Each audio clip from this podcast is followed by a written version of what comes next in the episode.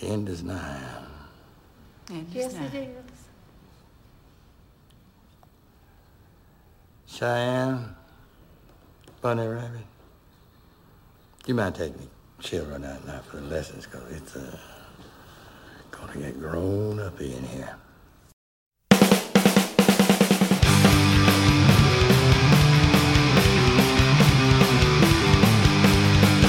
Hundreds only seen on my electron being told a story about human rights. So all the king's horses and all the king's men had a riot for two days and nights.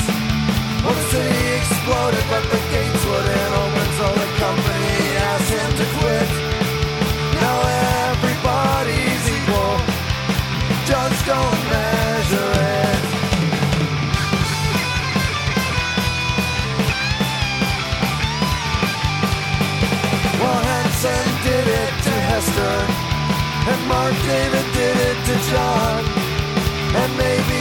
did it to Marilyn, but he did it to South Vietnam.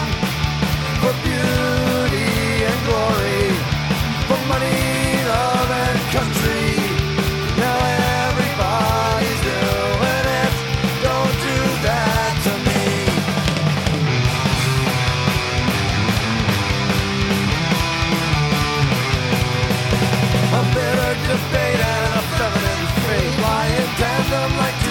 precious babes. Well, former gets warmer, it's the latter that matters, except on the nation's airways. And custodians of public opinion stay back at baby discussing her rights. Lay hands off her body. It's not your fucking life.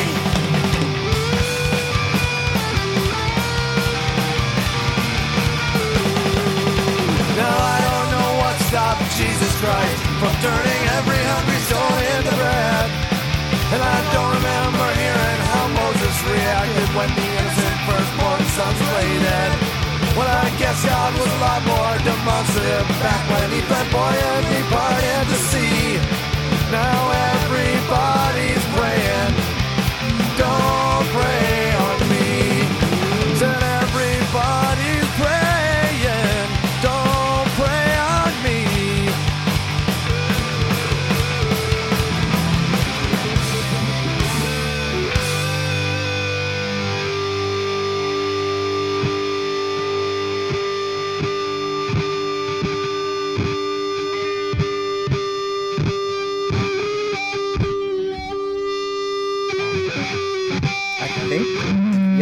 Hello, everyone. Welcome to another episode of the Psychosemanticast. I've got a real podcaster here with me tonight. Uh, Boz from Little Pod of Horrors and a few other places. That says you, real podcaster. I'm just a narcissist with a microphone. Hello. Thank you for having me. Um, Obsessive Cinema Discourse. I noticed that Oh. sometimes gets forgotten when you guys are all plugging your shows. And Uh, to be honest, it's it, it often gets forgotten when we're remembering to record a show. Um, so I have to apologise to our listener base. Um, uh, Witch just had to move house, um, I think at pretty short notice, and everything just went into turmoil for him. So we have had a little bit of a hiatus, but we are the plans are afoot to get another one in the can. Um, it's just, and obviously the time difference is ridiculous. yeah, three different time zones. Yeah, and it's all I feel sorry because it's all poor bloody witch. It's always him who basically has to stumble out of bed on a Saturday morning. And like, I am not a morning person, so I'd be like, fuck off with, with this later because uh, he must get out of bed, like just stuff coffee in his face, um, and then sort of limp towards a microphone. And and sometimes you could possibly hear it in his voice at the beginning of a show. He's maybe a little less enthusiastic than he is towards the end, but he does a great job considering. Hell yeah, fucking trooper. Yeah, Yeah, they- they- yeah. they he and I usually record on Friday nights, my time. It's yeah, it works out better that way, doesn't it? I think. Yeah, because you can play it the other way around. I don't know. It all confuses the shit out of me. Of course, we've got daylight savings time because you get yours earlier for some reason, um, which brings us an hour closer for a couple of weeks. Yep. Th- th- this should be like our transatlantic podcast, make hay while the sun shines period, really, shouldn't it? So- Yeah, try to cram in as many as you can. Although Marco Rubio, a senator from Florida, has just introduced a bill to pick a time and stick with it. Oh, do, do you know what? Because I am, I am extremely anti daylight savings time. Uh, it, it, I, I, I see it as completely pointless. Well, in this country, certainly, and you In grow up countries. Yeah, you grow up with people saying, "Well, it's because of the farmers." No, no, it's not. The farmers don't give a shit. Um, oh well, it's about school children not going to school in the dark. Well, it's going to be dark one end of the day. Pick one. Do you know what I mean? So, uh, and like, I'm sorry, I live in I live in and around the London, Greater London area. Um, kids don't go to school in the dark. They go to school in their mum's fucking Chelsea tractor, which is a Land Rover, which is far too big for our tiny little roads, and they just barrel everybody else out of the way. I'm ranting already. ranting already. Good, good. sorry. sorry. Um, Let the hate yeah, flow through you. Yeah, yes. So I mean, it turns out it was some. I think it comes from the First World War, as far as we're we're concerned, or somewhere in Europe, and it was to do with factory production. I don't even know. Um, all I know is whatever it was, nobody really knows. Nobody really gives a fuck, and it has no bearing on modern day life. The modern daylight saving was introduced during the First World War as a fuel saving measure by the Germans. That's right, you lost an hour of sleep this morning thanks to Kaiser Wilhelm. And while back then daylight saving may indeed have saved fuel, in the modern era, energy consumption is a little more complicated. In fact, when Indiana adopted daylight saving in 2006, guess what happened? The data shows that daylight saving actually led to a 1% overall rise in residential electricity. Of course it did. But that's not to say daylight saving doesn't have any effects at all. Studies show there is an increase of car accidents and work related injuries the week after the time change. That's right. What you lose in sleep, you gain in mortal danger. Despite all this, 70 countries around the world still observe daylight saving. And yet, by going by local news reports, none of them could tell you why. From Australia, Well, daylight saving is almost over for another year, and with it comes the usual debate over its merits or lack thereof. to Italy, It's a pain in the ass, basically. to even the Germans, the people who started this whole mess. The time change for many people is ridiculous. Whether it's an hour ahead or later is complete nonsense. So much as I know the name Marco Rubio, and I know it's not often used in a positive light at No. all. No, not For at all. once, it sounds like he might be trying to do something positive. Yeah, I want to find uh, somebody needs to read through that bill to make sure it doesn't outlaw abortion or make Yes. like guns mandatory in daycare centers or something like that. I've noticed that's a thing there of the let's put a big fat title on this bill and then hide something fucking horrible in paragraph 96, subsection B. The fucking Patriot Act, nobody even read it before they passed it, and they just keep renewing it. Hmm. It's yeah, like. Hey, Donald. Trump said. I love the uneducated voter. Well, he'd know. Right? The Hey, dotard gosh. Or whatever Kim Jong Un called him. Oh, that's going to be fun, isn't it? I mean, wh- whatever people might think of Bill Maher, I mean, I do, I do listen to his podcast. Just, I, I, I like to hear both extremes, and um, he did have a pretty good point this week in that they're pretty similar characters. They're probably going to get on quite well. What will come out of? it, I've got no fucking idea. Maybe, or like that cartoon, he'll just go there and become kidnapped. Well, yeah, I, I mean that's fine. But that's one of the sh- other shitty things is the presidential line of succession. After him, there's Pence, Yeah, comic book supervillain, and then after him is Paul Ryan. Yeah, it's, there's no good scenario here, is there? Really? No, uh, the closest wild fantasy I can come up with is if the Democratic Party retakes the House of Representatives in the 2018 election, they pick the Speaker of the House. So then we need their entire office to be impeached, removed, whatever, as a job lot. Yeah, like uh, so it's it's a shit show, the Amer- Great American Shit Show, likely to run for, and it's not like it just started, but I think it's a special level of shit show since that nasty business happened in uh, 2016. The Yeah, I mean, fuck that year, seriously. the year that killed Brexit, you David Bowie and America. yeah, Jeez. Yeah, I mean, I try to stay at the Brexit thing, but it's fucking impossible. I mean, we've actually had comedians say in this country, um, what what would the news actually be talking about if Brexit wasn't a thing? Because they there doesn't seem to be anything else. Okay, so I mean, it's a similar. It's Donald Trump. Two of the bigger voter fails. It's hard to think because I when I started planning this show, I I honestly didn't think Trump was going to be president. So I thought I was going to have a couple weeks to plan out a themed episode. And so often now it's just like, "Oh shit, this fucking crazy shit happened. Uh what kind of movie can we do?" Uh you know, luckily for us, crazy religious psychos and guns are always a poignant topic here in America. Yeah. So we are going to talk around and about Kevin Smith's 2011, I want to say. God, Mo- was it really? Yep, two- January Wow. 2011. It premiered at Sundance. Where did all those years go? you get that though? I still think of this as a new movie. It's like, really? Damn, I'm old. Right, carry on, sir. Sorry. Red State. I don't know when it came out on DVD and other proper. Oh, that was 2011 also, but October. It was closer to 2012. So Because he toured it, didn't he? Because he did that awesome Sundance thing. So Yeah, uh, touring around and getting protested by the Westboro Baptist people Mm. who exist in the same universe as the Red State. yes, I can't even remember which one of us picked this. I think what it was is um, I am not a particularly okay. Um, I say I'm not a political person. I'm not actively political. I have opinions. I listen to shit, um, but I'm not sort of deeply analytical about it. As a lot of it, I don't understand. Um, I try not to be a bury my head in the sand and let it all happen type either. So I'm somewhere in the middle. But when it comes to sort of debating politically, I, I'll literally just open my mouth to change feet.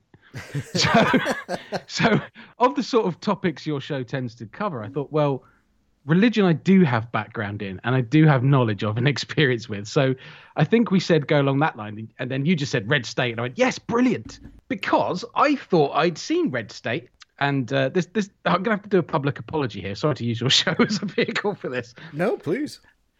Um, so my my first ever podcast was called Here Goes Nothing, and uh, I just sat down with a mate, talked bollocks for an hour, and people said we like that. Can you do it again, please? And that's that went on. Uh, it, it was about we did about six months of that, and then he decided he didn't want to do a weekly schedule anymore. And a guest we'd had on by the name of Casey, um, who is a chef, and turns out grew up on a heavy metal ley line uh, the same one I was on, the other side of the UK, um, when we were children. Um, we started podcasting together. Now, one day, Casey, years years into it, Casey said, oh, "I've got this amazing film. You need to come around. You must watch it." And he had Red State, and he put it on for me, and I saw the first twenty minutes, and I thought I nodded off a couple of times.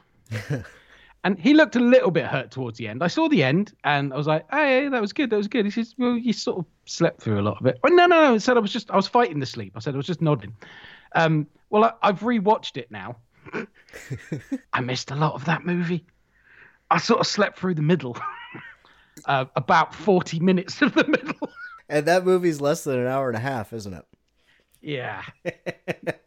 nice one, Boz. So yeah, sorry, Casey, because he was so passionate and he wanted me to watch it because we do this thing. We're like, you must watch this movie. It's like me and Deathgasm, really. I like forced him. I said, you cannot watch this without me.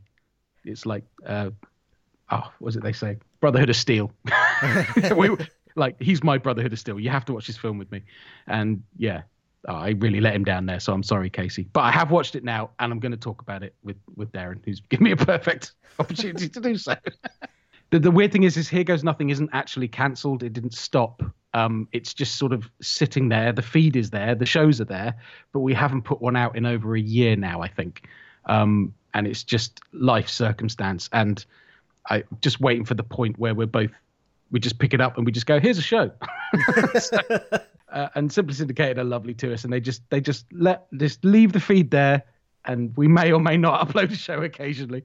In fact, the last one I put out was um, uh, we did an internet radio show for a while called The Fantastic Adventures of Boz and Casey, which was a, a sci-fi and fantasy show, which we did 38 episodes of, but didn't really go anywhere. But we we liked a couple of them that we'd done.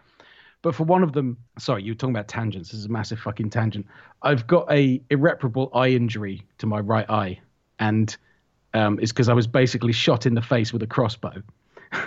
Jesus. whilst dressed as an orc, holding a six foot long foam spear and trying to stab adventurers in a field full of 200, no, 1,200 LARPers. It's quite embarrassing when you have to go to the hospital and explain that's why you're there with um, a distorted iris, but um, it's. Uh, it, I, I was there recording a piece for the radio show, so I had a recorder in my pocket, and I recorded the day up to the point where this happened, and then instead of the rest of the show being about how they do a LARP and interviewing different people, I interviewed the medical staff and then the hospital and so on. So I, I repackaged that show for Here Goes Nothing, put it out on the feed. So that was actually the last thing we managed to put out, but uh, it's it's a painful listen for me, but people say it's entertaining. But there we are. Hell yeah. What was it? What's what was that show called again? Uh, Here Goes Nothing. Um, and the that, that that episode title is an unexpected journey to A and E. I think the only time I ever did any of the the LARPing battles was um, one time uh, my band was on tour and we were in Connecticut and we were crashing with the band that we had done the show with the night before and they were all students at the University of Connecticut and a lot of them like to go on the rooftops and have Right. those have those battles. I for, forget what the fuck they call it. They called it boffing or boffering. Oh, really? Okay. Yeah. So I, but it was with the Connecticut, you know, the the thick Hartford, you know, uh, accent. So Oh, right. maybe I'm misunderstanding, but it comes out sounding like it's Boffa or something like that. I mean, it sounds like what I because I I did this because I was always interested in LARPing, but I'd never actually been to an event. I'd never got into the Dungeons and Dragons type side of it. Um, for me, it was always about hitting other people with swords. Um, so I started it by doing it at a friend's back garden, and then uh, years later at school, we'd literally come home at lunchtime on our on our lunch break, eat something, and then go out in the garden and again hit each other with foam swords. Uh, I've done it at various That points in my fun life. as fuck, you know. He really is. Uh, but none of us were going, How about you? I am a dragon slayer from the kingdom. You scanty There was none of that. Yeah. But the shit we used to make, I made a Morning Star once. But of course, everything has to be foam to be allowable. So each Yeah. chain link was a, was a, a loop of string and then wrapped round with foam and then taped around with masking tape. and then the, the ball at the end was just a massive foam ball wrapped again in like gaffer tape to make it heavy. it was fucking lethal. That sounds fun. So that's a massive tangent. It's got nothing to do with Red State. And that's about guns. Yes. Different kinds of weapons, uh, less safe, less fun weapons. Um, that's see, see, we're always close. We're always close to the topic. And this is kind of one of those movies that is is very simple plot. It's a story that you've kind of heard before. With around 80 people still inside Mount Carmel, the FBI decided to force an end to the siege by driving everybody out with military grade tear gas. On April 19th, on the 51st day of the siege, the tear gassing began. This is not an assault. We are not entering the building. I don't know how how you prefer to go through. Should we go through the the plot or just talk about the themes? How, how are you feeling today? Um, I mean, I've I've made notes in my sort of normal way, but I can adapt those to however. I mean, if yeah, if you want to play it through, I already ruined my opening line, which was going to be Cheyenne, take the kids. It's about to get grown up in here. We'll put that at the beginning, the the sound clip at the beginning of the episode. okay. Michael Parks, by the way, Oh yeah, so fucking good. he really is. I mean, I loved him in Tusk, but most people hate Tusk. I, I thought it was actually a fairly good movie. I haven't seen it. I haven't seen Tusk, and I haven't seen Yoga Hosers. Oh, I haven't seen that yet either. That's been more an availability thing because I, I am I could get shot down for this. I am a Kevin Smith fan. I've I've liked his stuff. I mean, he really the two films that hooked me in from his earlier career were Chasing Amy and Dogma. And I loved Dogma because it was clearly written by somebody like me who had a religious upbringing and an understanding of religion and an understanding of to a point what's wrong with it. And I just thought it was an absolutely superb movie. Yes, he's gone off the boil a little bit with some of his movies, but um, I've heard nothing good about Yoga Hosers. But No. then very few people like Tusk, and yet Gogsy, my Little Pod of Horrors co-host, fucking loved Tusk. He thought it was one of the movies of that year. So again, with the horror films, it's just what I love about them is they're so divisive. Yeah, everything's got their fans. I was ta- talking to somebody the other day that's a really big fan of Rob Zombie's 31. Okay. Which Fair play to him. I'm glad I was trying to find out who that movie was made for. Uh, Apparently you did, sir. But yeah, similarly, I actually I'll have to go back through because I've got a lot of side conversations going on setting up shows. Somebody has claimed Dogma to do on this show. Oh, awesome. That- I look forward that's to that. that's another uh, that that is one of my favorite Kevin Smith movies. I I think you and I, but well, I don't I, I don't know. I haven't heard your story yet, but I also grew up i- in the Catholic school, uh, Catholic Right. church. Um, Hmm. My mom went. My dad never really cared either way, and my mom taught at a school called St. Mary's, so I got to go Hmm. there for free. Good education. I think we had mass once a week at school, and we went on Sundays. Uh, the the family, except for my dad. I think when I was around eighth grade, I was allowed to pick, and I'd had enough. My priest was in prison, but not for the reason you think. He just stole a fuckload of money from the church. He ac- he actually didn't really like kids. so fucked up. So yeah, at that point, yeah, I just sort Well, you probably understand dogma better than I do then, because there's a lot of Catholicism in there, and I didn't have a Catholic upbringing. I, I to we to actually funny talk about Red State. It's it's about a cult spin-off church sort of thing, Mhm. and uh, this could upset a lot of people. But I've always seen Catholicism as a weird sort of Christianity spin-off myself. I know it's like ancient Mother Church and whatever, but it's such a ritualistic um, denomination that it it baffles me. But but that's just because of where I what I grew up in, and you know, if you grew up in and around that and surrounded by that, I suppose it's the most normal thing in the world. But it's, I mean, I had taken friends to church with me, you know, friends that were spending the weekend or whatever, and they'd go in, they'd go to church, and there's like the sitting, the standing, the kneeling, the weird yeah.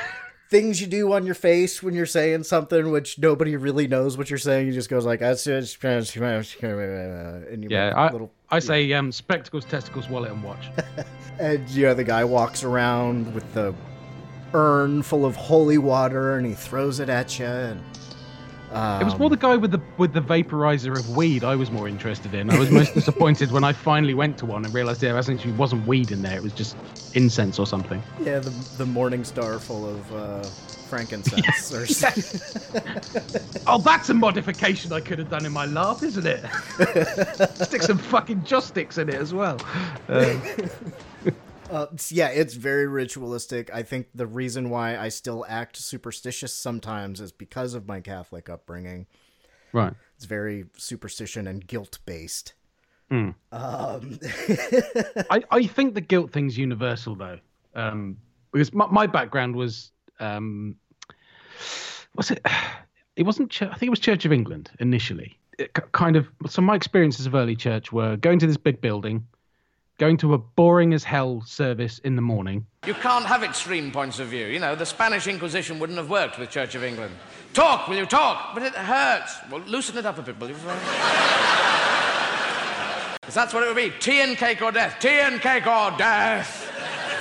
Tea and cake or death. Students with beer. Tea and cake or death. Tea and cake or death. Little red cookbook. Little red cookbook. Ca- you know, because cake or death, that's a pretty easy question. Everyone, anyone can answer that. Cake or death? Uh, cake, please.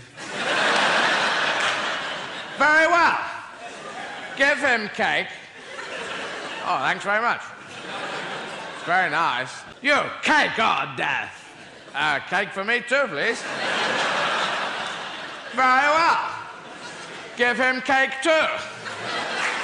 We're gonna run out of cake at this rate. You, cake or death? Uh, death, please. No, cake, cake, cake, sorry, cake. You said death first. Ah, ah, death first. No, I meant cake. Oh, all right. You're lucky I'm Church of England. Cake or death? Uh, cake, please. Well, we're out of cake. We only had three bits and we didn't expect such a rush. Then going out to Sunday school with the kids and just terrorizing everybody because I was ADHD kid on steroids when I was little. I was everybody's worst nightmare. Um, but for me, obviously, it was great fun. And uh, so, But then we started going to these evening meetings, which were in the hall, not in the big church, and we sang uh, upbeat music, and everybody clapped, and people waved their hands in the air, and then people started speaking in funny languages. You can see where this is going, can't you? Mm-hmm. And then eventually, that church wasn't the right one for us anymore. So then we started going to a different town, and our church was now in a school, in a school hall. And then from that, we'd go to big Bible weeks, which were just big conferences, like showgrounds full of people. And, and that was my childhood from that point on. I didn't know anything different. So I was evangelical Christianity was my thing, and everything else just seemed so fucking boring to me because it was the kind of people I was surrounded by were, hey, I'm a bit cool and trendy, and hey, we're going to do this thing now, and like all these fun activities and jumping around and hooting and hollering, and the Holy Spirit's making people fall over, and like church was fun to a point, and I absolutely bought into it 100%. And I'm talking up until my 30s. I was invested in this. I didn't give up on it when I was like 10. Mm. well, but your evangelicals are kind of like your conservatives. Like your conservatives still believe in science. Our uh, our conservatives don't.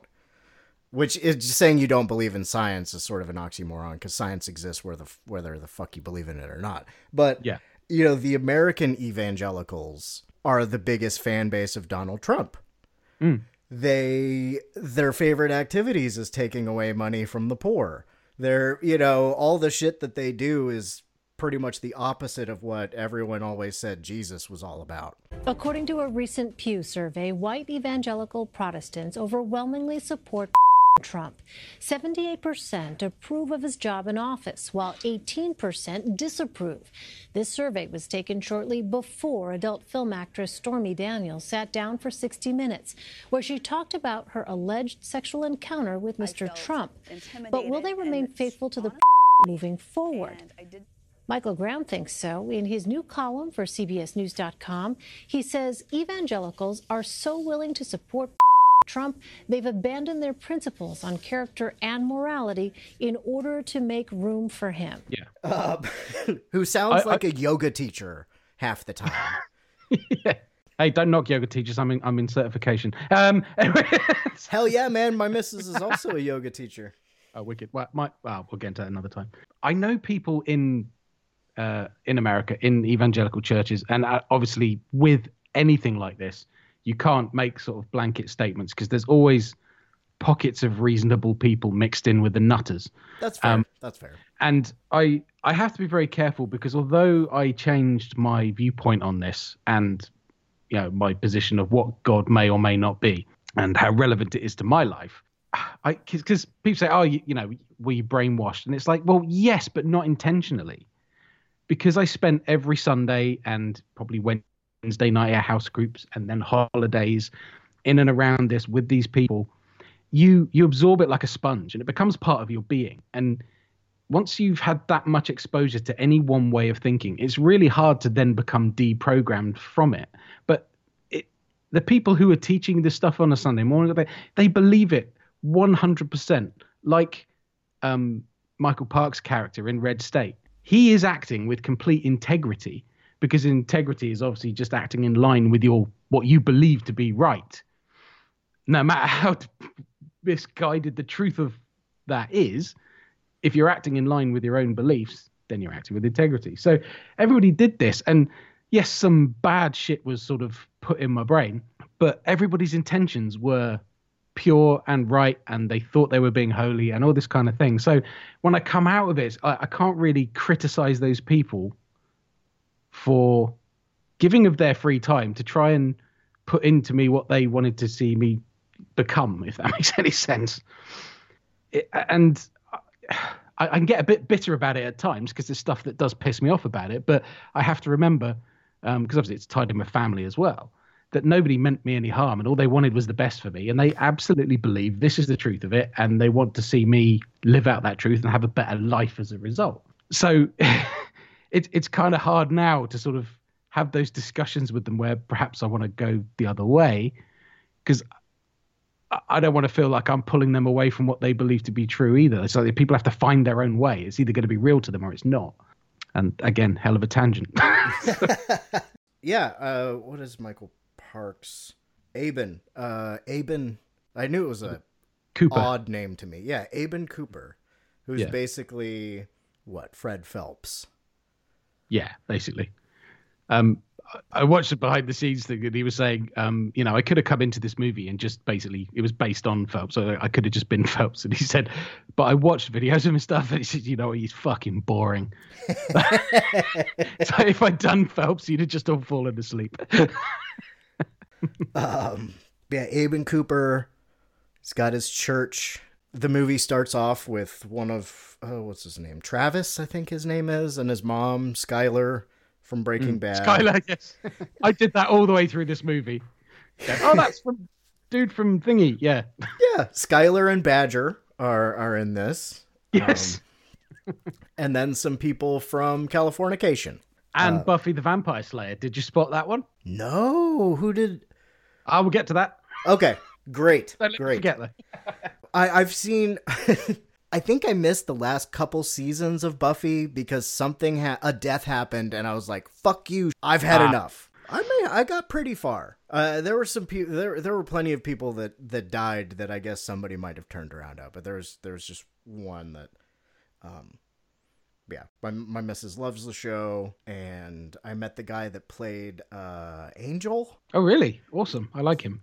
Yeah, he was really nice. I uh, I was at a comic book convention because my band was in a comic book, Hmm. and we had two passes for the three of us. So somebody was always at the at the table. And my one time that they didn't leave me at the fucking table, getting left behind. Um. Yeah, I, I ran into him, and um, he was really fucking nice. And I made a mental note that I needed to check out his show sometime. And uh, Tom Savini, who really likes to talk about himself. Oh, really? I love Tom Savini from, you know, from what we see of him. Yeah. yeah, he, he was nice, but he definitely was excited to talk about himself.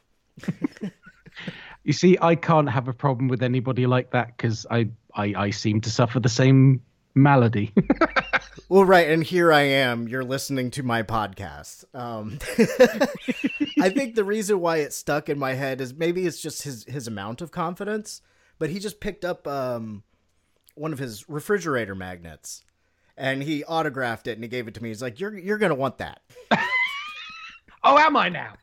And I it's don't on, even like on my refrigerator, cannons. but Gee, thanks, sex machine. I'll treasure that. But we're not mm. talking about that sex machine. We are talking about Travis and his friends picking up a lady from Goblin's Holler or whatever that place was called, Cooper's Dell, Cooper's Dell, yeah. after he gets to church that was held up by the protesting of the the dead kid's funeral. Is that when they say on the radio that it is the 432nd funeral protest since 2001? So that is sort of the idea I have in my head of how many people that um well we'll get to that. But 432. Yeah, Travis and his friends, they um they find a they find Yeah, isn't she find- supposed to be 38 or something? Yeah, yeah, yeah. But I guess that's also not a picture of her on the website. Ah, probably not. But I mean, as they pitch up and she's standing there, I'm like, ah, I'm sorry, I think we've got the wrong place. Uh, see ya. And that would have been the end of the movie. Well, these guys are so desperate and insecure of their sexuality that they've used so many homophobic slurs that they're just going to go through with it. I don't know. But yeah. There's a great little throwaway lines like, oh, this is what happens when you stop kids from looking at pornography. I don't let a man in me unless he's got at least two beers in him. yeah. Mm, that, again, deal breaker. Sorry, I'm going. we missed the bit actually as they're driving there. Um, open container in car. I know that's a law you have there. Tut tut tut. In some Um, places. Oh right, I see. State to state. See, that's weird for us as well. right, my entire country's as big as one of your well, not as big as one of your states in most cases. So, yeah, I get why that's necessary. Um, but they sideswipe a parked car on the way, Oh, yes. um, which has two two gentlemen having a having uh, relations of some kind. Oral relations of some sort. Yes. They're both bent over, so you don't know. Well, yeah, I, clearly one was down there already, and the other one was like, "Shit, I'm a recognizable public figure. I'm diving to the side." But luckily, it wasn't like the world according to Garp. Nobody had anything bitten off.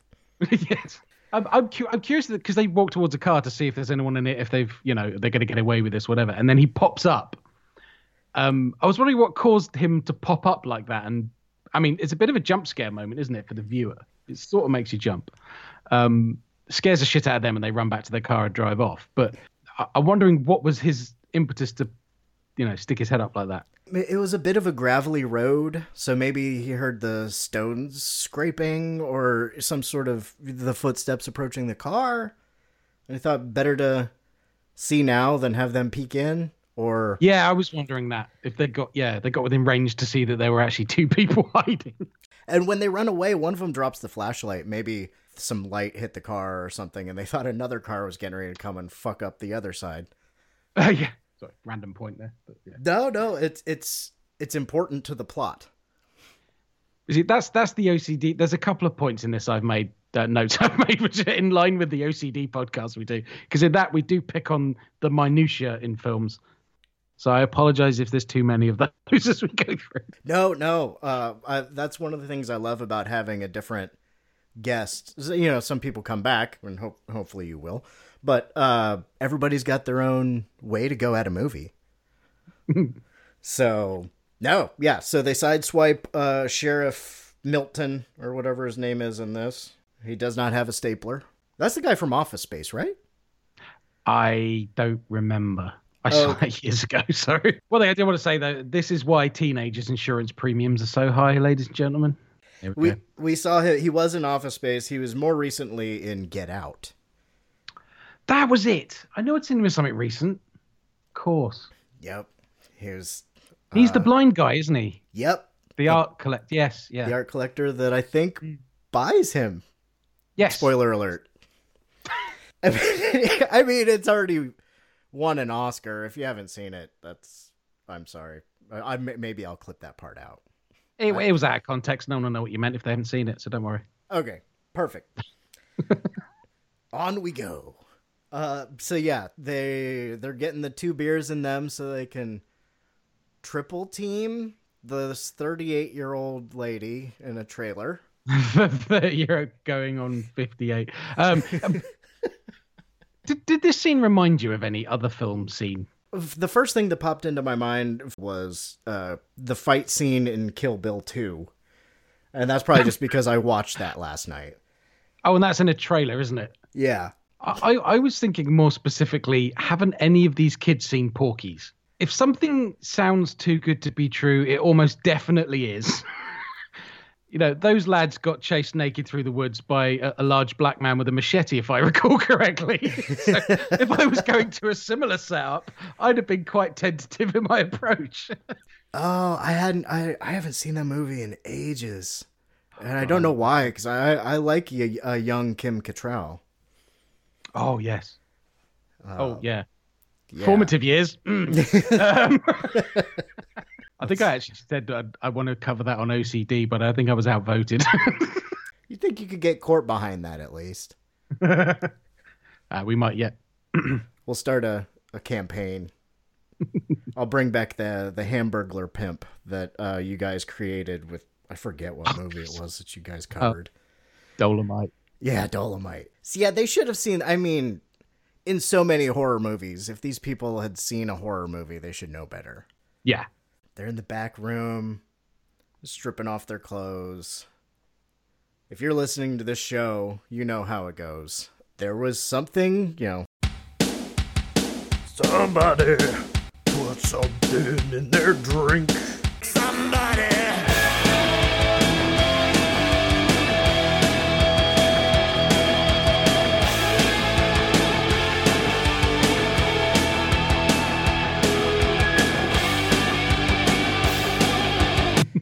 The Ramones would say in a much better way.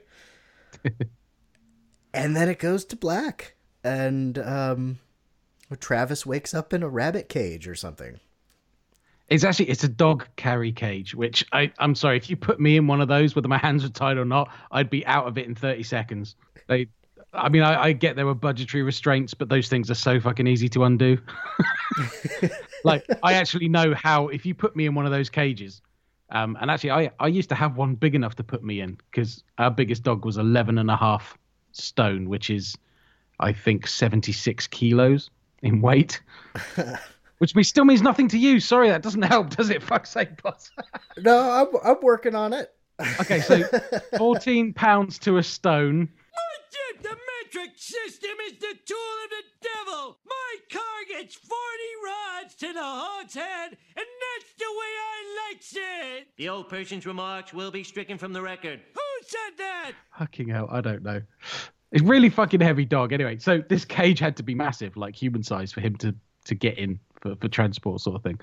But if you're in there, you can actually collapse one side in and get out from just the end without even undoing the door bit. Another OCD moment. Bring it. Like I said, this movie, you could explain this movie in about two minutes if we wanted to. Yeah, true. As I say, at this point, it is. It feels like a horror movie. Um, so I even on my initial watch, even though I was not far from bed, um, I I was hooked in by the horrorness of the look, the feel, the grade, the everything really. Yeah, and I was wrong. It wasn't Travis that wakes up in the cage. It's Jared. See, I'm so bad I didn't clock any of their names. I'm shit. I mean, honestly, people say names of characters in films, they just don't go into my brain. It's, it's an affliction. I, I, I work on it. Uh, I'm I I will definitely alternate. Especially, I'll probably call Michael Parks Michael Parks through the whole thing. Um, and his his son John, his character's name uh, Mordecai, and it, I I think it was the second or third time I saw the movie that I recognized him, and they're in everything together. Oh, okay. That's Uh, cool. But yeah, his son that plays the cop with him in the Kill Bill movies and uh, Planet Terror is the son of his with the goatee. Oh, right. Interesting. To have to watch that again. Yeah, never seen him with facial hair. It took forever.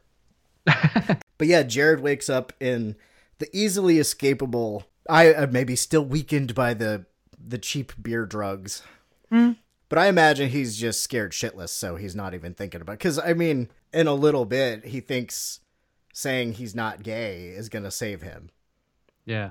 So he wakes up and he's covered up like a canary in the dog cage. And very creepily, maybe you recognize the song because it's a bit more gospel. Nah. Michael, Michael Parks is playing the piano. Now, if it's not Hillsongs Australia, I probably wouldn't get it. That's a thing for all the Christians listening. Darlene Zschech. There you go. Name drop. Boom. Sorry. So I think, what, how would how would I describe? She's probably like the I try could the, the Taylor Swift of Christian music. No, she's not as young or pretty. No, I'm not Adele. No, I'll, I'll think of someone. Don't worry. But yeah, she's she's like a, a mega pop star in Christian circles and for doing worship music that people sing on a Sunday morning. Very strange. Hmm.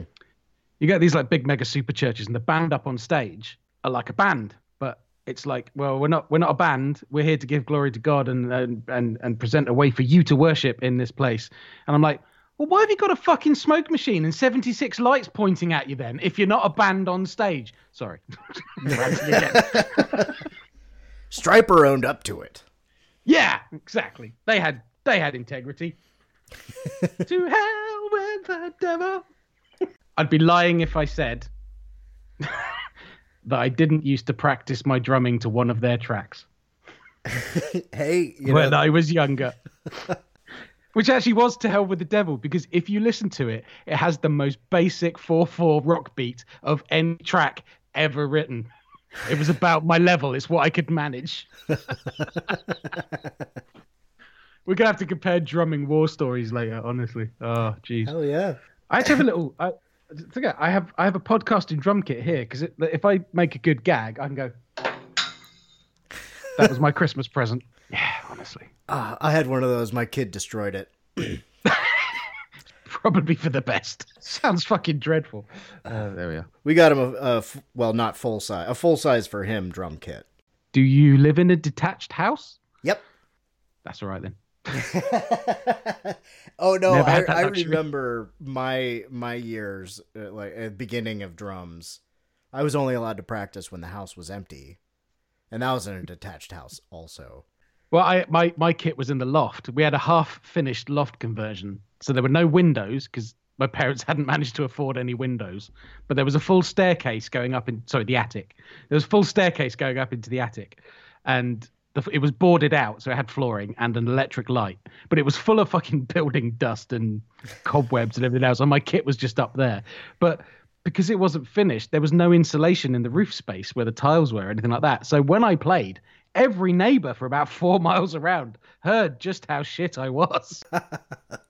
It's been a while since I thought about it because I, I I started playing drums in 1994, I think, and my drug-addled mind sometimes takes a while to get back to uh, clearer memories. But I was walking my dog the other day and walked past a house where somebody was in the first year of learning how to play the drums. Oh, yeah, okay. It's like a smell. It just But were they doing it properly? Were they playing a terrible rock beat, or were they doing rudiments on their snare drum? no, it was the yeah. Yep. Hmm. yes. Oh, the best fill-in ever. Oh, I love those. I remember that. So, in fact, that's the fill-in from that Hell with the Devil from Stryper. oh no, that was that. It was even simpler. You're gonna have to drop that in now, dude. Sorry. Um, actually, I mean, while we're on the drumming an- anecdotes, right, I'm going to tell you why it all ended for me. And um, I I played in a few sort of bands from school, and I had a friend who was a guitarist, who was very good, and blah blah blah. I got in this band, and actually, the guy who played bass was actually the best drummer in my school, and he said, "Look, come round. You can use my kit. I'm going to play bass." I said, "What do you mean you're going to play bass?" "Oh, I'm I'm I'm learning to play bass." And he literally just picked up a bass guitar and could play it within two weeks. That musically talented naturally. It's like, you bastard. But anyway, we played a couple of sort of pretend gigs, whatever. We actually did one of my church's um, charity events. Uh, went to this hotel and they were raising money for something or other. And we played, like, we weren't a Christian band or anything, but I knew the guy who was the lead guitarist from church, and that's how it all happened. So we played a couple of our original compositions, and I thought we were pretty fly, but I was wearing this god awful shirt because we were trying to look respectable. Anyway, somebody filmed that. Fast forward 10 years or something, and I'm working for a friend. I'm between jobs. I'm desolate, so I'm working for him in his up and coming recording studio. And this guy comes in to do something else. And he's like, I've got a video of us playing. And I was like, really? Said, yeah, yeah, yeah, bring it in, bring it in. So he brings this thing in, he puts it on, and I was like, oh my God. Why did nobody tell me I'm such a shit drummer? And I realized at that point, the reason I kept getting kicked out of bands and it just wouldn't work out, the fundamental problem is I have no sense of tempo. So I could play the things on the drums and I could do a rock beat, but I couldn't stay in time for love nor money. so I'm watching this thing and I'm rushing and dragging and rushing and dragging. I'm like, oh my God, just somebody weld a metronome to that guy's face. Oh, that was me. Oh, shit. Uh, it, it it's all of us. I I'm pretty good at keeping a steady beat. I depending on performance to performance, the songs would be faster or slower, depending Hmm. on you know how much I'd had to drink or something like that. But one time not in the from bar to bar. I mean, musical bar, people, not not not drink bar. Sorry. Um, but I they they put a metronome in my ear once in the recording studio, and I lost all confidence in my skills Oh. as a drummer. oh shit! It's like I don't want to hear that shit. Turn it off. you want But, I mean- exactness? Get a drum machine. Yeah. But the thing is, if you could play and the rest, because the idea of the drummer sets the tempo, right? So you set, if you can set a tempo that the rest of the band members can then stay with, it works. Uh, you don't have to be metronome perfect, but, but it seemed that I couldn't, I couldn't do anything that anybody else could work with. Oh, I've never drummed since. that's behind the music with bars. the pretend drummer. But do you know who is not a pretend drummer? Is Reverend Michael Parks. Yes, back on track. He is doing a sermon about how everybody is horrible and God hates everyone, uh, Hmm. unless unless they're afraid of him. I don't know what that says to you, but to me, it says that following these faiths based on mythological figures ensures the destruction of one's inner being. organized religion destroys who we are by inhibiting our actions, by inhibiting our decisions, out of out of fear of some some intangible parent figure who who shakes a finger at us from thousands of years ago and says and says, "Do it, do it, and I'll fucking spank you." Yeah, that was the upshot of it, wasn't it? Really, with a perfect hate. Of course, it would be perfect. My biggest point here, is I said, my my church wasn't much like this one, thankfully. Because this guy thought he was funny and entertaining as a preacher, and I'm like, no, no, no I've seen funny and entertaining. You're not even close. Um, when you're a kid, because I, was conscious. Well, first of all, they're bringing the cage with the guy, whatever his name was, who's captured, and he's going, motherfuckers. And I'm like, please, dude, there, there are children in this church. Please stop swearing. I was, I was very sensitive to that at that point. It didn't seem the right thing to drag him in while the kids, before they'd been sent off to Sunday school. Yeah, that that part didn't make a whole lot of sense. I guess they're easing the kids into the full scale, maybe. But I mean, since they make them leave the room, then why? Why Yeah. did they do that? Well, I mean, in my church, it was like the kids were in for the singy, happy, clappy, energetic, can't be disrupted too badly stuff. But as soon as somebody wanted to preach, that was it. Everybody out. But when you're when you are a kid, the guy up front is infallible and the voice of God. You believe everything he says because you're supposed to, and and that's how this sort of indoctrination happens. So, yeah, perhaps as he was referring to these evildoers, but had them covered up at that point, that was enough to just say, look, there's stuff here. It's going to get real. When you're a bit older, you'll see what that is. Don't know.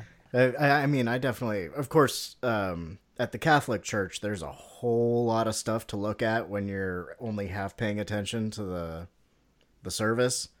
There's stained glass windows and statues, and behind the priest, there's a giant ornate display. So I feel like if I had been there and there was just a cross with a sort of body shape draped in a tarp from it, especially since they Mm. it, it probably would have had my my curiosity of why there was a a lumpy mass moving under the tarp. Yeah. I don't know. I get the impression they were used to seeing that though at this point. Yeah, maybe 432 times. Well, they were talking about the amount of recent disappearances on the news as well, hadn't they? So they've clearly been at it a while. Yeah, and they had a good good system, and it brings up a lot of imagery. Uh, and so we had Waco, Yeah. Texas. Mhm. Uh, people were still talking about Jonestown. Right. Um, I guess that well, that didn't happen in the states. That happened in Guyana or something like that. Ultimately, Was that the Kool Aid one? Yep. Ah, yeah. So that's um Ti West's film. What was that called? Which was about that. I didn't really enjoy it all that much. I don't. I Think saw what you I've- tried to did. I don't think I've seen it. The Sacrament, I think it was called. I sort of feel sorry for Kool Aid because it was Flavor Aid, but everybody says Kool Aid. Oh, really? Okay. Yeah, it's like everybody calls uh, a, a tissues Kleenex just Mm. because it's the dominant brand. God, I Well, we still we still buy out there. Hoovers, not vacuum cleaners. That sounds better than vacuum cleaner. It's it's a lot faster. Yeah. Expedites communication. Where the hell did I take us? Okay, back to the church. Sorry. Yeah, Jonestown, Waco. You would memories when you were younger.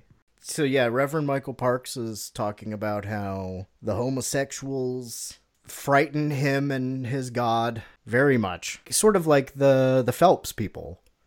Mm. Their their singular focus. The sort of spreads out because they would also protest soldiers' funerals. Yeah. They've got a, a Dexter sort of situation going on here. They've got the the kid that they I think said in the radio had disappeared, and he is wrapped in cellophane. As uh, what what do you call it? Plastic wrap. we, uh, well, officially we call it cling film, but I wouldn't you call that saran wrap? Yeah. The cling film's thinner. It's for food. That's the thick stuff he had there. I I don't know what the official term is, but very effective. Mordecai, uh, Michael Parks' son, and the other the other men after they've had the because pretty much the entire church is just his family Hmm. by marriage or blood. I think uh, John Candy says. Or Yeah, so Goodman. explains- John Goodman. Sorry. Yeah. Easy mistake. Um, I always do that as well. I don't know why. Two Johns. Um, uh, so that explains why one woman is just sitting there fucking knitting in church. I'm like, is that not a bit disrespectful to the sermon? I'm just getting a nice scarf while you talk. What what what, what would she be knitting? A Turin shroud. Yeah, there we go. She's making a cozy for the AK 47. Yeah. uh, an ammo cozy. Exclaiming out loud different agreements with uh, their dad. Mm.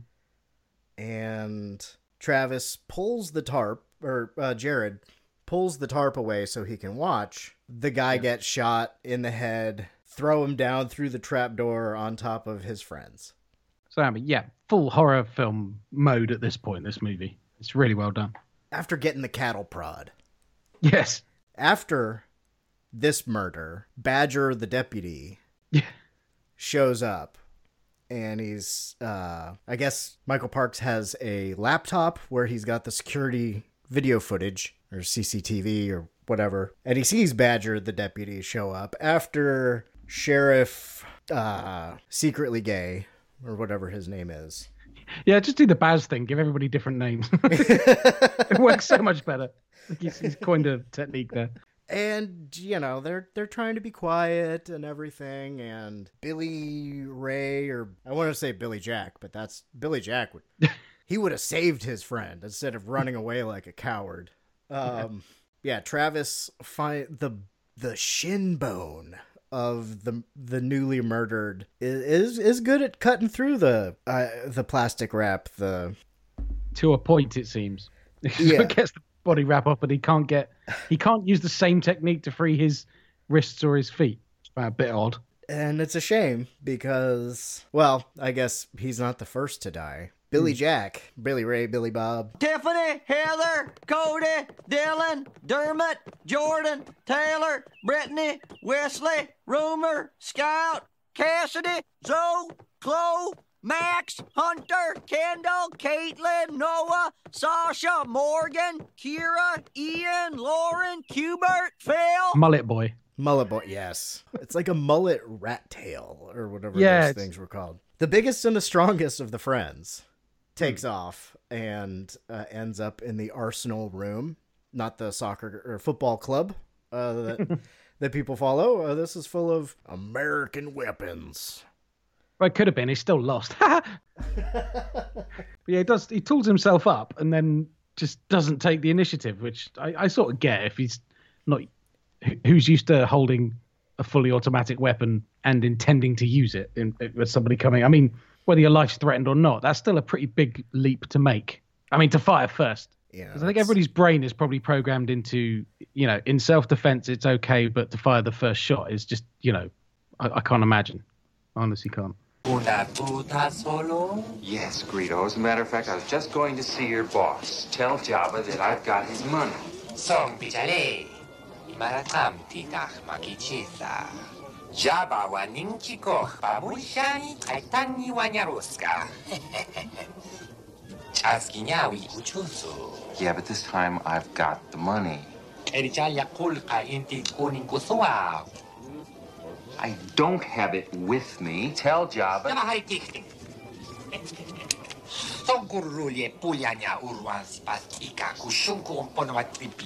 Even I get bored sometimes. Do you think I had a choice?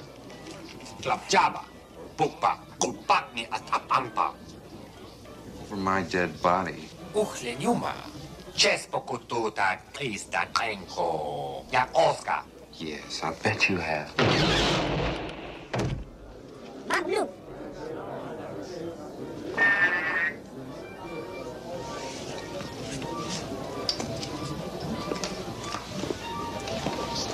Sorry about the mess. Well, I guess it's different for everyone, but anyway, tangents, they're a thing. Especially when I'm on, sorry. I feel like I'm more the culprit here. Do not worry. But yeah, uh, Mullet Boy gets shot by the other son. I forget Hmm. his name. The one that's not played by Michael Parks' son. Is that when um Well, he sort of sprays the room as he dies, doesn't he? And he takes him out, so it's a mutually assured destruction in that in that scene. Yep, one one shot from the the practiced uh, church member, and a lot from Mullet Guy, Mm. and Deputy Badger hears it, and the look on Michael Parks's face, I it I it looks like pure joy, sort of like a, a menacing joy. Hmm. I don't know if I'm making that up or not, but he just he looks like okay, Shit just got real. shit just got real. His son in the movie and in real life comes up behind him. He's like, "I got him, daddy," and Yeah. blasts the fuck out of Deputy Badger, who will not be taking his wife to Italy Because it's full of Italians. because it's full of Italians. There, there is that. He did manage to call for backup before getting shot, but unfortunately, it was to the the sheriff who we've met already. And Michael Parks is, just gets on the radio, smart enough to not have his fingerprints on it. Mm. Yep. Is this the guy I got all these pictures of doing dirty things in your car? I'm gonna send them to your wife if you don't. You don't shut the fuck up. basically. yeah, and then he decides he's going to top himself. And then I didn't quite catch this, but basically he sees a ATF bulletin on the wall. It's really quick. It's on there and then it's gone. Um, so I, I wasn't entirely sure what that was. I don't. Maybe it was a little bit of a just just a slight notice because the w- John Goodman talks about how they've been sort of monitoring them hmm. for ages. So maybe it's just one of those keep your eye out for this because it's in your your area sort of thing. Maybe. And clearly the sheriff thinks if he calls in the ATF, then it can look like it's unrelated that the ATF showed up, and they're not necessarily going to go after him. Or maybe they'll just take them all out, and then he hasn't got to worry about the blackmail thing. so he can go back to whatever kind of relationship that was with his wife. So yeah, the mysterious boss who I'm, I'm I have no idea who it is that called John Goodman because I, I you all you ever hear him referred to as Sir, and John Goodman briefs him. I don't know if you you thought this at all, but I sort of felt like you know in most Kevin Smith movies, Kevin Smith plays the Kevin Smith character Hmm. that talks the way he talks and everything like that. Uh, It sort of felt like John Goodman was the proxy for that. Yeah, it was a little bit, yeah. He seemed to deliver and have the same sort of commentary. So he says that they can be there in an hour. They basically said no to that. And I'm like, well, hold on a minute. If he's saying he can mobilize in an hour, but you're saying that you don't want him to do that, why the fuck did you wake him up at half past four in the morning? Because he Just can. And isn't his wife is was it um the lady is it Erin Gray from um Buck Rogers? Or did I get that wrong? Because she's like completely underused if it was. Yeah, uh, I mean, uh, Kevin Pollak was also relatively underused in this movie. Who's that? Uh, oh, the assistant guy is his right hand man, sort of thing. John Goodman's. Yes. Yeah, yeah, I like him. Yeah, I like. Uh, uh, speaking of uh, podcasts, that was one of the first podcasts I started listening to. Was Kevin Pollak Chat Show. Oh, okay. Uh, usually he's got a, a guest on there. His sidekick is uh, Samm Levine. Um, no, I don't know those. he was in Freaks and Geeks. He was one of the younger kids. He was uh, in Inglourious Basterds. Um, I'd have to see his face. Don't worry. Oh, okay. Sorry. I, I have this thing. I, I'm shit with names, and I'm shit at putting faces to names. So until I've got like an IMDb IMDb page open, it's like, yeah, just Right on. So yeah, uh, they they mobilized the ATF and the young daughter Cheyenne is that her name? The blonde. She's trying to get the kids out. She no, she's got the kids hiding upstairs. Well, b- before that, like as our, our reveal that the ATF are there is because our our young friend who actually there's a couple of things because um, Mullet Boy gets shot and they go and they go, oh look, you know he took out the other guy because the woman's all upset her husband's dead, and I'm like, hmm, and God's on your side, love, yeah, okay, we'll, we'll deal with that later. Um, but there's Bet you two feel good there. about drugging those kids because that that yeah. Karma, bitch. Anyway, um, so there's two bodies there basically. I hold on, well, we didn't see two die. We realize, ah, he's gone and basically hid under his mate's corpse, so they think that they were both shot. Then he grabs a rifle, tries to go, he legs it through the church. He's about to get away, and then boom, someone blows him away. Anyway, we find out the sheriff and the ATF are outside the compound. and it was the sheriff that shot him. Yes, move, sir. John Goodman flips his shit. Get in your fucking car. Give me your gun. God damn it, man. Son, this is what happens when you fuck a stranger in the ass. I love the scripting of those bits; they're brilliant.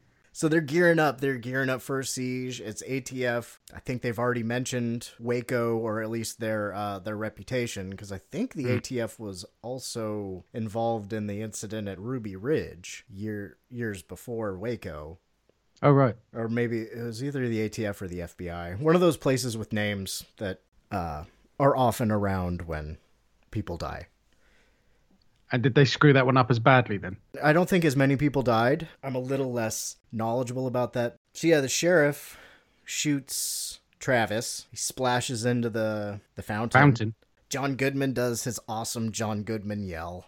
I mean, the way that shot actually is he's running through the compound and stuff like that. Kevin Smith, um, well, and his oh, I don't know his DOP had more influence on this, but the way they shot those claustrophobic running around the compound scenes, there's a really kinetic camera style, um, which just puts you on edge. So it sort of this is where the film sort of transitions from horror movie to action movie a little bit, and it totally flips the feel of everything. Um, it becomes more like a like the raid or something like that, and I thought it was really cool the way they did that. Yeah, it's very bouncy.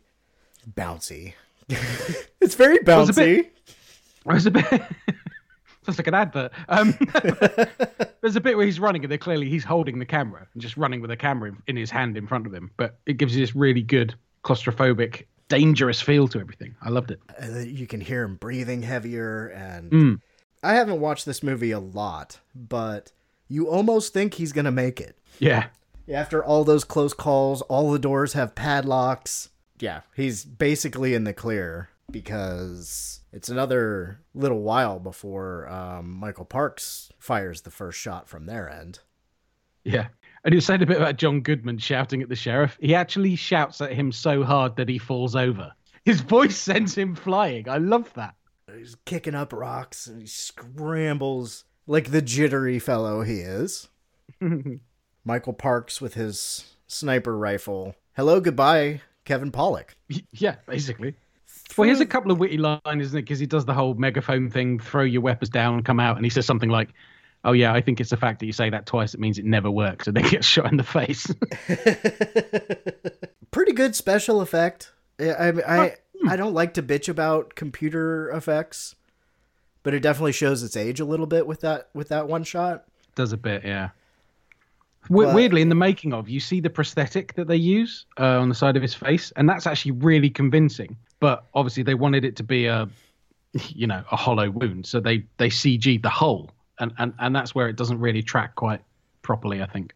Now that it's advanced so much more, we've noticed it. But Mm. you know, ten years ago, it was a rad fucking shot. You know, in both respects. Yay! Where's your drum set? Oh shit! Sorry, hold on. Thank you.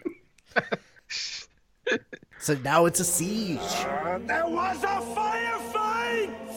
And the sir on the phone is talking to John Goodman, and he's like, "Oh yeah, there's there's no press. Nobody's gonna know what we did here. Oh, you want me to kill everyone? Yeah. Give me something in harsh. writing, and I'll do it." And then that's when Cheyenne comes flying out saying, I want to rescue the kids. And we have this dilemma of conscience from everyone. Well, not everyone, it seems. Was that the same agent? The agent that was yelling at Goodman in the horse barn that there's innocent people, we don't know what's going on. Is he the one that just does it? Yeah, just walks in and blows her away. Yeah. a complete change of tune. It's like, the fuck?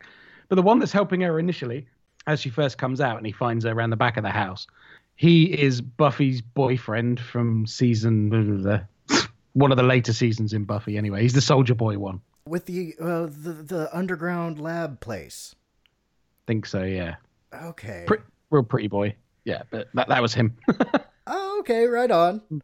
so that was a Buffy reference there. But he doesn't last very long because mum comes out. Right behind the ear. Yeah. Takes her back in and then just, just like, oh, get on your knees and pray. Yeah, Carrie's mom with a gun. Get back in here with your dirty pillows. Oh, she's a great actress and she does dial it up to 11. But uh, at the point she dies in this movie, I was like, oh, thank God, I'm sick of hearing her voice. Actually, Lavinia said the same thing. She's like, I was just about to say how much she was pissing me off and they blew her away. I said, there you go. See, perfect. Thank God, I thought she would never shut up. yeah. Will somebody please kill her? And then, yeah, then Cheyenne trying to figure out because uh, how many other children were there? I sort of lost track, but there was. Three or four, I Yeah, think, the young ones. Let's, we got to get them out. Let's go out the back door. Fuck you. I want your whole family to die. Lack of trust. there's no reason to trust her yet. No. But I think when she takes out her mom, that's a big Yeah. big gesture. Some might Absolutely. say. And then the kid, oh, that one little kid crying. Yeah, it's like she acted at her so hard she made her cry. It's like there's no way around that. That is what happened. that kid was freaked the fuck out. she was too young to be acting. I thought that was, I bet they'd shot that and went, oh yeah, keep that. That that's a one take. Thank you. Let's all go home. We all feel like shit now. Made a kid cry. You think things are turning, it's, the shootout's going on, a lot of glass exploding, and For a few seconds, this place was Armageddon. people are getting shot in and out. John Goodman sort of starts approaching. He he runs into Cheyenne and whichever one of the guys that's still alive, Travis, I think. They exited out the front door. They had no idea what they were in for. And yeah, the sir, we can't do this. They're unarmed. What the fuck? Just blah blah. Yeah, just take them both out. It's like, oh, okay. Yeah, they're they're just laying on the ground dead. All that character development and bang, fuck you. I'll Kevin get my coat. yeah. Not a lot of downtime in this movie. It's just No, I mean bam, that bam, bam. firefight is just off the hook. It's non-stop. It's kinetic. I use kinetic a lot in this film, but it is. It's like um, the you feel every bullet fly. You feel every hole in a truck hit, and yeah, it makes it, it feels dangerous. You figure you start seeing the smoke bombs or tear gas getting shot through the Oh, yeah. the building and landing next to dead people. John Goodman's picking up Mac 10s or whatever kind of machine gun or semi-automatic rifle or however the fuck you want to say a gun that shoots way too many fucking bullets way too fucking fast. Yeah. The cultists are doing the same. They've gone to the basement to tool up as well, haven't they? They're basically grab as many guns as you can, sort of a moment. Yep, top of the crown. Yeah. oh yeah, there's that little shootout, isn't there? That's and I remember it's like the top of the building. There's like this castled, what's it, ankle high wall, and they're Yeah. crouched down with AK-47s. I'm like, that on no planet constitutes cover. Yes, you have an elevated position, but you're as exposed as fuck. What are you doing? As long as they don't get my enchanted shin bone. That's it. Ralph Wiggum lost his shin guard! Hack the bone! Hack the bone! She's like, here, shoot me, shoot me. Fucking unbelievable. So Mordecai gets taken out. He does the what in most other movies, and maybe in this one, and I missed it, but that's that sort of fall is where you would hear the Wilhelm scream. Yes, absolutely. I didn't clock it, but I, I actually wasn't it her that screams. It is. She's she's 2nd Uh-huh. to go. Yeah, that that frustrated me a bit. So why, why would you do that? and actually, these ATF agents are shit. I'm sorry, because like there's so many of them get taken out in this first salvo. They're just shooting from the windows, and it's like they're not running to cover properly. They're not firing intelligently from cover. And I'm sorry, you're the fucking ATF. Do you not have a sniper unit? Really? They should have had one guy in the armored truck with through a tiny peephole, just picking people at the windows out one by one, and it would have been over. Thousand yards away. Tom Berenger, get Tom Berenger out there. Deadshot, you know, somebody. And this is when the sound, the um, you know, if you're watching a, a religious movie, you automatically assume it's some sort of ethereal, godlike sound. And Mm. we've probably both saw Kevin Smith talking about his originally planned ending. Oh no, I didn't actually. Oh, okay. The original planned ending, this is where it diverges. So in in the originally planned ending, the you know the the really loud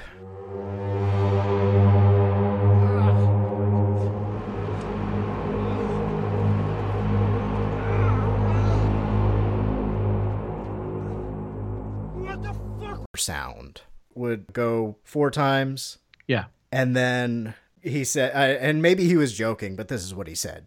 A giant angel with a sword appears and goes shh with its finger up by its mouth. And then the four horsemen of the apocalypse go across the sky. Credits. that would have fucked a lot of people up.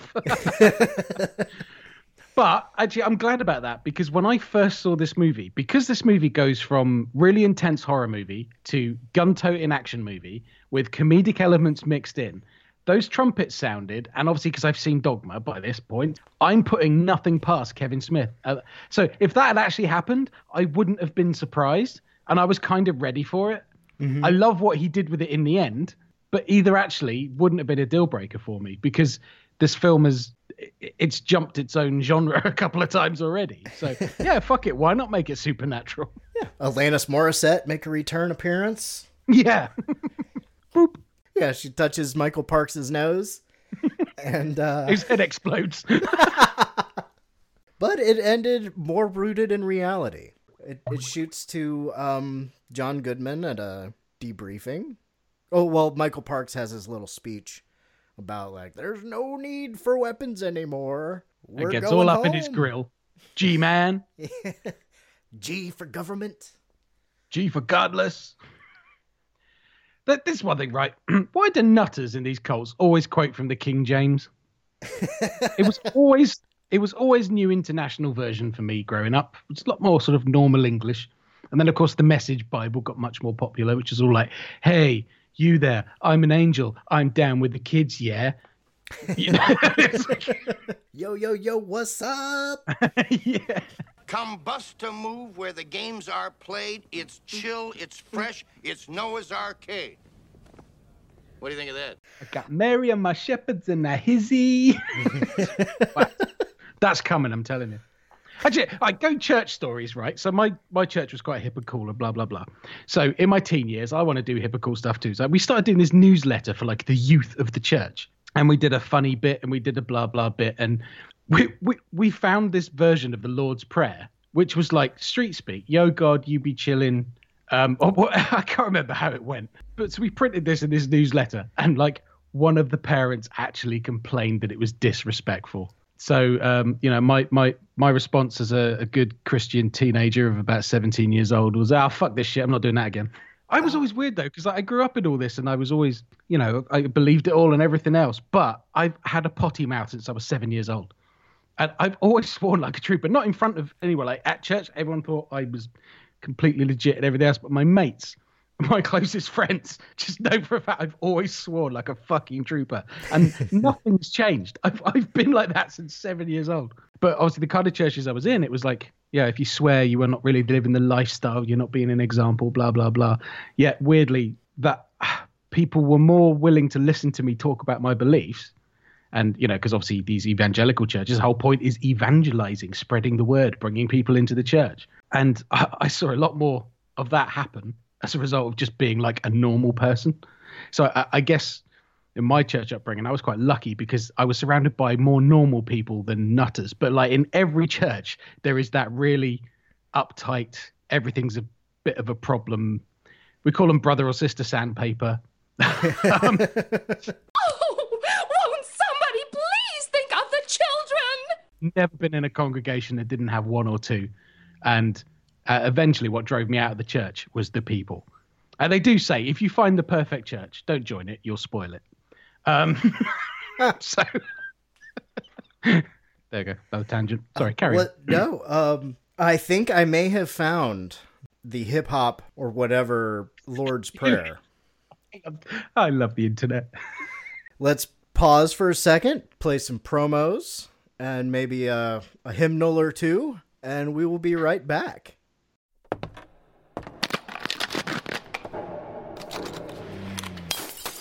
Hey everybody, this is Tim Dorn. My name is Gareth Evans. Hi, I'm Nacho Vigalondo, Director of Timecrimes and Open Windows. Hey, this is Graham Skipper. Hola, soy Macarena Gómez. Hello, this is number one New York Times bestselling author Scott Sigler. Yo, monkeys, it's me, DDP. And you are listening to The Little Pod of Horrors. Which, as you know, is the best damn idea since premarital sex on Halloween. Jason Voorhees! It'll make you come hard. And that's not a bad thing. That monkey is a good thing. Bam!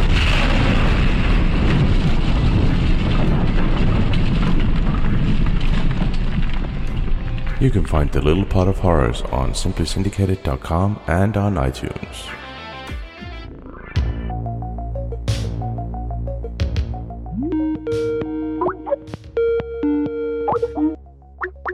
Hey, Paul, what I was thinking is that we need to cut a promo. Yeah, I've been working on some ideas. It's just I don't really know where to go with it exactly. What if I got like a filter where we could just kind of talk normally and we can have kind of a script, but then Yes. I can I can like filter it so that one of us will have one kind of voice and then one will have the other. I want to put my request. Make me as Freddy Krueger. Can you do that? Maybe instead of the voices, what if we tried to like write a skit, develop a whole thing, and we have a backstory and but well I don't know that might be kind of too long. So Oh, like screeching cars and explosions and fireworks and Yeah, and- yeah. Well, what about? I like it. uh, Maybe instead of you know doing a filter, we could just like reach out to Robert Englund himself, and maybe he can you know just record a promo for us sometime. Do you think? I, I- mean, we I- might have to like raise some money. We can do a Kickstarter and we could just throw it out to like Robert Englund and you know Sure, just sure. just all kinds of actors and and I think people will do that. I think. Sure, why not? Well, you know? I don't know. Maybe we're overthinking this whole thing. How about if we just tell people where to find us? I like that. You can find us at Who Will Survive on iTunes, Stitcher, on the Legion Podcast Network, and on the Raw Live and Unedited Podcasting Network. Also on Facebook and Instagram under the same name. Oh wait, can we do it underwater with Ah, that- piranhas killing me? that would kinda be brutal. And if that doesn't work, then you can do the regular promo. All right. Well, just get in the water and I'll go get some fish. All right, cool.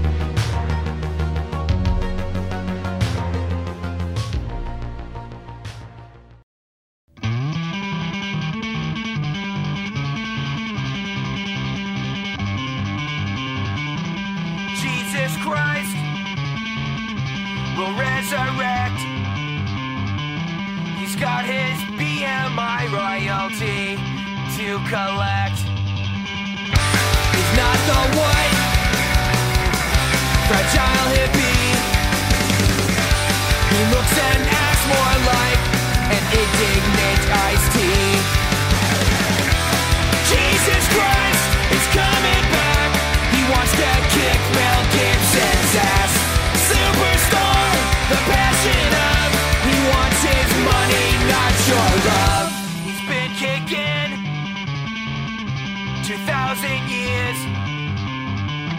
He's fixed a lot of sports and drank a million beers. Some ecstasy, a thin white line.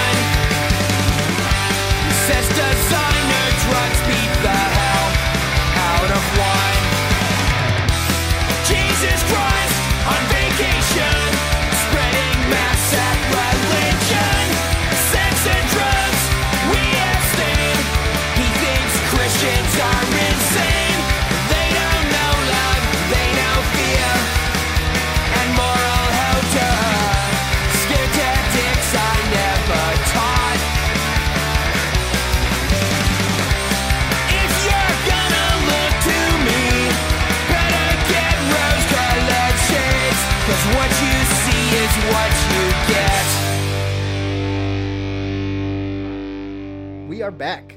Uh, I you'll have to tell me if this is the uh, the Lord's Prayer that you were familiar with. It's called Big Daddy's Rap.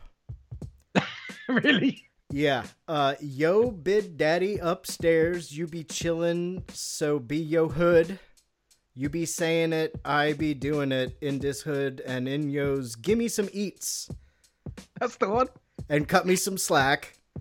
So's I be doing it to them that diss me. Don't be pushing me into no jive. And keep them. Get good. That's that's the one. Yeah. Yep, It's- that is exactly it. Because I remember the eats line.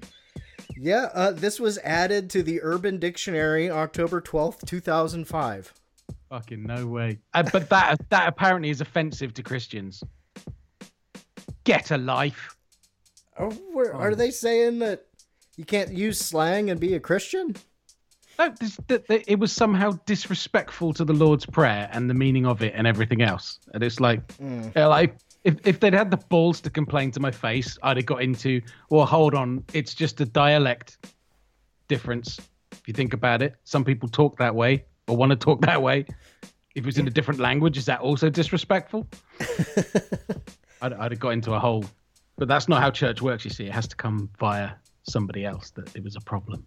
Somebody said, you know, we know you meant well, but uh, we feel that this might be misleading to the children. Ah, fuck off. I have to send a link to this show to my friend Ralph now because I think it was him and me that wrote it. We were both kind of incredulous. I'm just a bit disappointed you didn't finish it, but no, don't worry, it's your show.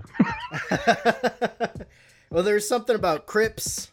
Crips, I remember the Crips, you see? Because Okay. Cuz it's the Crips and the Bloods. I bet that's what was the deal breaker because I didn't know what the Crips were at that point. Yeah, So- uh, and keep them Crips away because you always beat a man straight up.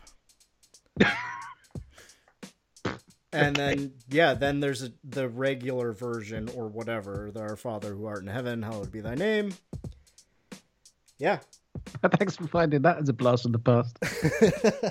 So we go to John Goodman answering, doing his debriefing. John Goodman is wrapping up, and, you know, they're like, well, officially, you disobeyed an order, but this, that, and the other thing. The trumpet was some pot farmers, yeah, I mean, Kevin Smith had to get it in somewhere, didn't he? right? They're saying, oh, some hippies doing a compost farm. I'm like, yep, weed farm. hmm you know, there was childish stuff, sugar in the gas tanks, and flaming dogs of, or th- flaming dog, flaming bags of dog shit. Yeah. No, that was that was the religious people. Yes, that was a great line. Yeah, these guys just did the sound effect just to fuck with them, which I thought was just it's such a it's a brilliant concept. I, uh, like, would love to do that to a cult or something like that. Maybe taking off their clothes because I, I think if I remember correctly, you're naked when you're raptured. They Depends on what you read. In- I'm trying to remember in some the Left versions, Behind people are more series said. modest. Oh, don't get me started on the Left Behind series. That's that's that's for another show. Oh, there was a series of books, and people Christians got so fervently into it and everything. They they actually thought that this was like scripture almost, and this was Oh. how it was going to go down. I actually read these books because I was into sort of out there weird Christian fiction at the time. because I was still involved with the church or whatever. And, I think it was like the fifth book. Um, there's little scorpion lion things running around stinging people, and I was like, "Oh, this is bullshit. I'm out." I stopped reading it. See, you've gone too far now, as if everything else was plausible before that. But anyway, yeah, that's just too Actually- far. Seriously, I remember a guy coming to speak at our church, and he actually dropped. I really liked him because he said in his sermon, he says, you know, and he got these left behind books which people are reading and thinking is actually scripture, and he just like I can see a few faces in the room go, no, no, no, no, no, interesting on the wall over there. Kirk Cameron was really into those, right? Who's that? Oh, he's an American actor. He was on a television sitcom in the 1980s called Growing Pains. And uh, he played a character that was cool and got in trouble and always had a girlfriend, but he became a born again Christian. I don't know if that's what you say now. Oh yeah, that's... Okay. I think he was involved in the Left Behind movies or movie. Was there uh I think there were two attempts. One's got Nicolas Cage in, for fuck's sake. I watched one of them just out of morbid curiosity, and it was nothing like the book, and it was terrible. I mean, because you say what you like about the book's subject matters, th- they were fairly entertaining as a read. But this basically just took an element of it and stretched it out over an hour and a half, and it was just awful. how did I derailed us again. Anyway, John Goodman explains it was the pot farmers. They were they were fucking with uh, Phelps. They didn't know that the siege was going on because they're at the far far corner. That sort of disarmed the situation in more ways than one. And they said what happened with him is that there was an altercation. He used the ancient Scottish martial art of fuck you. Fuck you. and nutted in one. was he said he was he was unnaturally close to me or something like yeah. that. he was unnaturally close, sir. There is that range, isn't there? It's just like if you're space invading, it's like that there is a point that if you're an antagonist and you're within that space, you have entered nut range. And if you if you get that close in an antagonistic way to me, I'm gonna nut you. Because that used to be my chosen form of retaliation. I have nutted a few people over the years. That's the British slang for it. I don't know if you have the same one. Oh, the headbutt. No, Yeah, so, no. I nutted him. I'm not him. Nutted him. Usually a bit of a sideways with the forehead. I, I I was playing rugby once and um uh, somebody slammed into me with their shoulder and nearly broke my collarbone. So I was like, I'm hand in a sling. And there was this one kid at school who really didn't like me very much. And he was in the same class as some friends of mine. I went to go in and he slammed the door on me to stop me getting into the room on my bad arm, stuck his face through the gap in the door and said, Go away, Boz. Nobody likes you. And so my brain did a very quick calculation pain, hate your face, nutted him. Problem is, I didn't really think it through. He wore glasses. Did you get cut? I bent his frame in and cut the side of his forehead. Yes. Oh. As long as he, He got took more cut. damage. Yeah, I did. But that's my sort of my my recalcitrant Hulk thing is. It's just ah rage react. Oh, I'm so sorry. I didn't mean to hurt you. Hate regrets more than apologies. You got to go Mm. for it. so John Goodman gets a, a promotion, Yeah. and uh, what are they like? We don't kill the the American gov- government doesn't kill people in custody. We just lock them up indefinitely without trial. Yes. Yeah, nice punch to the Patriot Act that was. I like that. what do you think this is? September tenth, two thousand one. yes. Michael Parks walking around in uh, his jail cell, getting told to shut the fuck up. Is the last Yeah. line of the movie. I'm sure he wanted to do something different as a last scene for his character, but I think it was in better taste what he actually did. Because I'm, I'm I'm sure Kevin Smith wanted us would have wanted us to see what's happening in the showers, but Yeah, which they referenced. so homophobic. Yeah, yeah, I'm, I'm I'm glad it went out the way it did.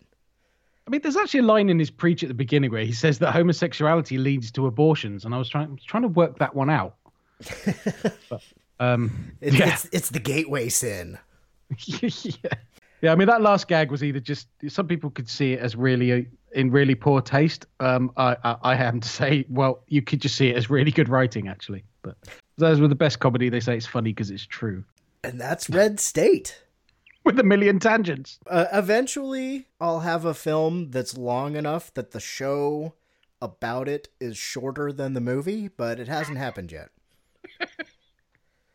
Oh, at least I'm, I'm glad I'm in good company. No, I had a I had a hell of a time, man. It's been great talking to you. Um, I must reciprocate. We, you must come on for the horrors as well because I know you like and know your horrors. So um, It would be a pleasure. So hell yeah, man. Why don't you take this time to tell everybody where they can find your rad ass shows? So best thing, uh, whatever your podcatcher is, iTunes uh, or um, whatever Android users use. I have no idea. I'm sorry. Uh, we can get it on the website. But yeah, just search for Little Pod of Horrors if you like your horror. Um, if you like sort of general movie chat, I am a rotating co-host on the Simply Syndicated Movie News Show. Um, it's had a couple of weeks off, but it's normally a weekly show. I don't make it every week, but it's always worth listening to. Hosted by the fantastic Richard Smith, who is uh, lovingly called Evil, Evil Emperor Sexy Time, going back years. Um, but he is head honcho at Simply Syndicated. He started it, runs it, and yeah, responsible for all that. He's our Bo Ransdell. Um, so uh, he always hosts that. And yeah, obviously, most pertinent is Obsessive Cinema Discourse on the Mighty Legion Network, which I'm very, very proud to be involved with. So you can catch that in all the same ways, basically. Um, that's it. I'd go to Little Pod of Horrors group therapy, and uh, Obsessive Cinema Discourse has a pretty fun group. Then the Psychosemantic group, it's done pretty well for the number of people it has talking about politics, and there hasn't been any big fucking drama. I, I yours is a group I end up in a lot because it's it's a lot of fascinating stuff getting posted there, and it's um I like that a lot of people just share articles, but when you post them, you often put a really because I don't have a lot of time. I don't often have the time to read into the detail, and obviously not being American, I don't I know a lot of the people or the actual situation. And you do these little, summaries of what's gone on there, and I I'm more interested in reading what you put initially. Um, and then sometimes I'll dig further into the article. So I, it's, it's a great group. So please keep it up. Thank you. We, we try to have fun and seriousness mixed up in that group. But seriously, I had a fucking ball, man. Thank you so much. Is there Me too. anything you want to add about Red State or Kevin Smith or anything like that before we uh, say our farewell? I, I don't think Kevin Smith is big enough egotist, but you know, you do tag shows and so on. You never know what will come across someone's radar. So if he did pick this up and he did listen to this point, which I very much doubt, I would like to wish him all the best after his horrendous heart attack. He is so lucky to be alive. Uh, those of you who don't know, basically he was doing I think it were live podcast shows, and he started to feel a bit crap, and he decided to not go to his next one. And then someone said, "Look, I'm I'm going to get an ambulance just to be sure." And he'd had the most massive heart attack. His uh, one of his arteries was completely blocked, uh, and they managed to get a stent in him fast enough, and he recovered. And yeah, and I just like the guy. I like his shtick. I like what he says, and I, I do wish him all the best. Oh, there's one other thing I was going to mention. Shit, sorry. This is supposed to say this way earlier in the episode. If you haven't heard, he has an interview with one of the daughters of the Westboro Baptist Church, the Phelps family, who got out, and she got out because Kevin Smith years ago got into a little bit of a thing on Twitter with her or something. It was like, yeah, there is something outside your bubble. There is a big world word, big bigger world out there. I'm just saying. I, he doesn't claim credit for it, obviously, but he was, I believe, fairly instrumental in her getting away and finding a life. And she came back on and did an interview with him, and it is well worth seeking that out because it's it's powerful stuff, really. Uh, that would be rad if you're listening, Mr. Smith. I also wish you a speedy recovery. Yeah, you never know who's listening. Unfortunately, in my case, it seems to be that I'll slag someone off and then meet them. Um, it never happens in the positive way around, but yeah, it's it's a thing. I'm slightly worried. Recently, I said some unkind things about Tom Six on one of our episodes, and I'm just like, yeah, he's going to be at Fright Fest next year or something like that. and how many Fright Fests are in the UK? Is there one in London and one in Glasgow? Yeah, uh, they're the two big ones. Yeah, and they also do a, a, Halloween special sort of around. It's not on Halloween, but it's that time of year in October, and that's a one-dayer event. Uh, so it's about five movies. So it's three events a year, and I try to go to all of them, um, just because the Fright Fest family is you know it's the same people who go to everything. So that's when we all see each other really. And it's it's taken a few years to sort of get to know people but now i am. It's lovely because you just conversations all over the place. It was close. There you had uh snowpocalypse 2018 yeah we did. But the irony of that is is i managed to drive seven hours to glasgow and get to my hotel the front door of my hotel whereas duncan who was half an hour outside or 40 minutes outside of glasgow couldn't get out of his street because basically they'd done such a good job of keeping motorways clear, but all the little link roads that had so much snow, nobody could move anywhere. And in fact, when we got to Glasgow, there were just no cars on the roads because there was no nobody could get from there to the city, sort of thing. And, it, and all the road signs said, "Do not drive anywhere," which is driving up the motorway. Oh God, we're gonna die. Um, but yeah, we hit the outer ring road of the city and it was a bit snowy. Got into the city, there was about three inches of snow on the roads, but because there was no traffic, there was no dumbass who can't drive in the snow in my way, which is always what happens. I was able to just drive straight to where I wanted to be. It was like marvelous. But yeah, Ghost Stories, uh, which is I don't know what release date is there. I think it's coming out first week of April here in the UK. It's quite a big horror release. Uh, that that had its premiere um, at Glasgow, and that was a sold out screening, and there was less than a quarter of the people, uh, less than quarter of the room was full. That's how few people could get to that screening. In fact, it was touch and go as to whether the staff could be there to open the theatre. They did an amazing job um, having that go ahead, but of course, none of the guests for the Q and A's, the directors, the actors, they'd all got as far as London, but they couldn't get from London to Glasgow. So I, I count myself very lucky to have actually got to the festival. we said they should swap them, do the summer one in Glasgow and the winter one in London. You know it's bad when the taxis stop running because taxi drivers will literally drive in anything up to you know till they absolutely can't, and just nothing was moving in Glasgow. And obviously they're in Glasgow. They're pretty fucking good at bad weather. They get a lot of it. But it, it was interesting riding towards the one part of the UK where every met every meteorological service was saying red weather warning do not travel to this area. We're just barreling straight towards it. I fucking love me some horror movies. Yeah. nothing's getting in my way. I got fucking movies to watch. Yeah. Hell yeah. Thank you so much for stopping by calling down into the bomb shelter you, as it were. That was red state. I think this might be our easter episode. Death and religion. There we go. Yeah it's very uh, convenient that the day Jesus died is always on a Friday, no matter what year you're in. Nothing to do with the pagans. Thanks a lot, everybody. Thank you, Boz. Uh, everybody remember to duck and cover. Watch out who you pick up on the internet because buyer beware.